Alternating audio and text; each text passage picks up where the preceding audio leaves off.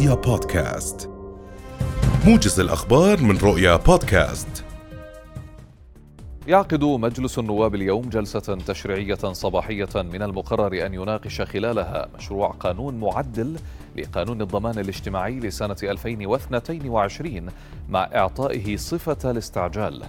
وكان مجلس الوزراء أقر في السابع والعشرين من كانون الأول الماضي مشروع القانون الذي يتضمن إجراءات لتحفيز منشآت القطاع الخاص على توظيف الشباب المتعطلين عن العمل من خلال تمكينها بتخفيض نسب الاشتراكات المترتبة على شمولهم بأحكام القانون وتحقيق المزيد من الحماية الاجتماعية للابنة والأخت المطلقة أو الأرملة وبمنحها حصة من راتب والدها أو شقيقها المتوفى.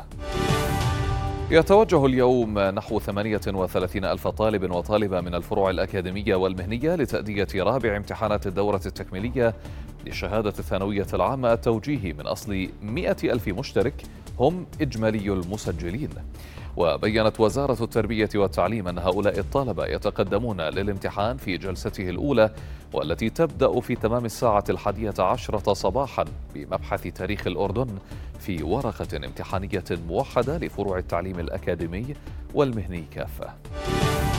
كشفت وزارة التنمية الاجتماعية أنه تم ضبط نحو 11 ألف متسول في الأردن العام الماضي في وقت تحدث فيه الناطق الإعلامي باسم الوزارة أشرف خريس أن الوزارة تتطلع لإصدار قانون عصري وحديث يواكب التطورات بدلا من القانون الحالي الذي مر عليه نحو خمسين عاما.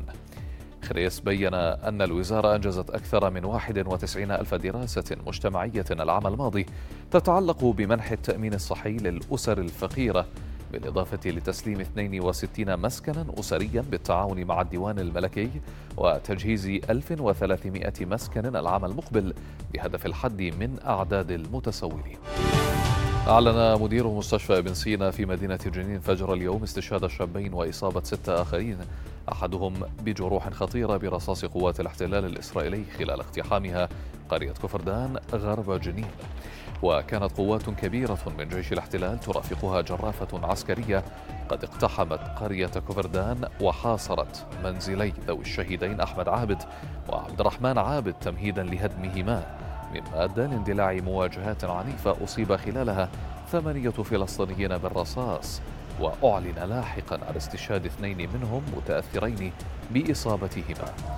يذكر أن 224 شهيدا ارتقوا برصاص قوات الاحتلال الإسرائيلي العام الماضي بينهم 59 شهيدا من محافظة جنين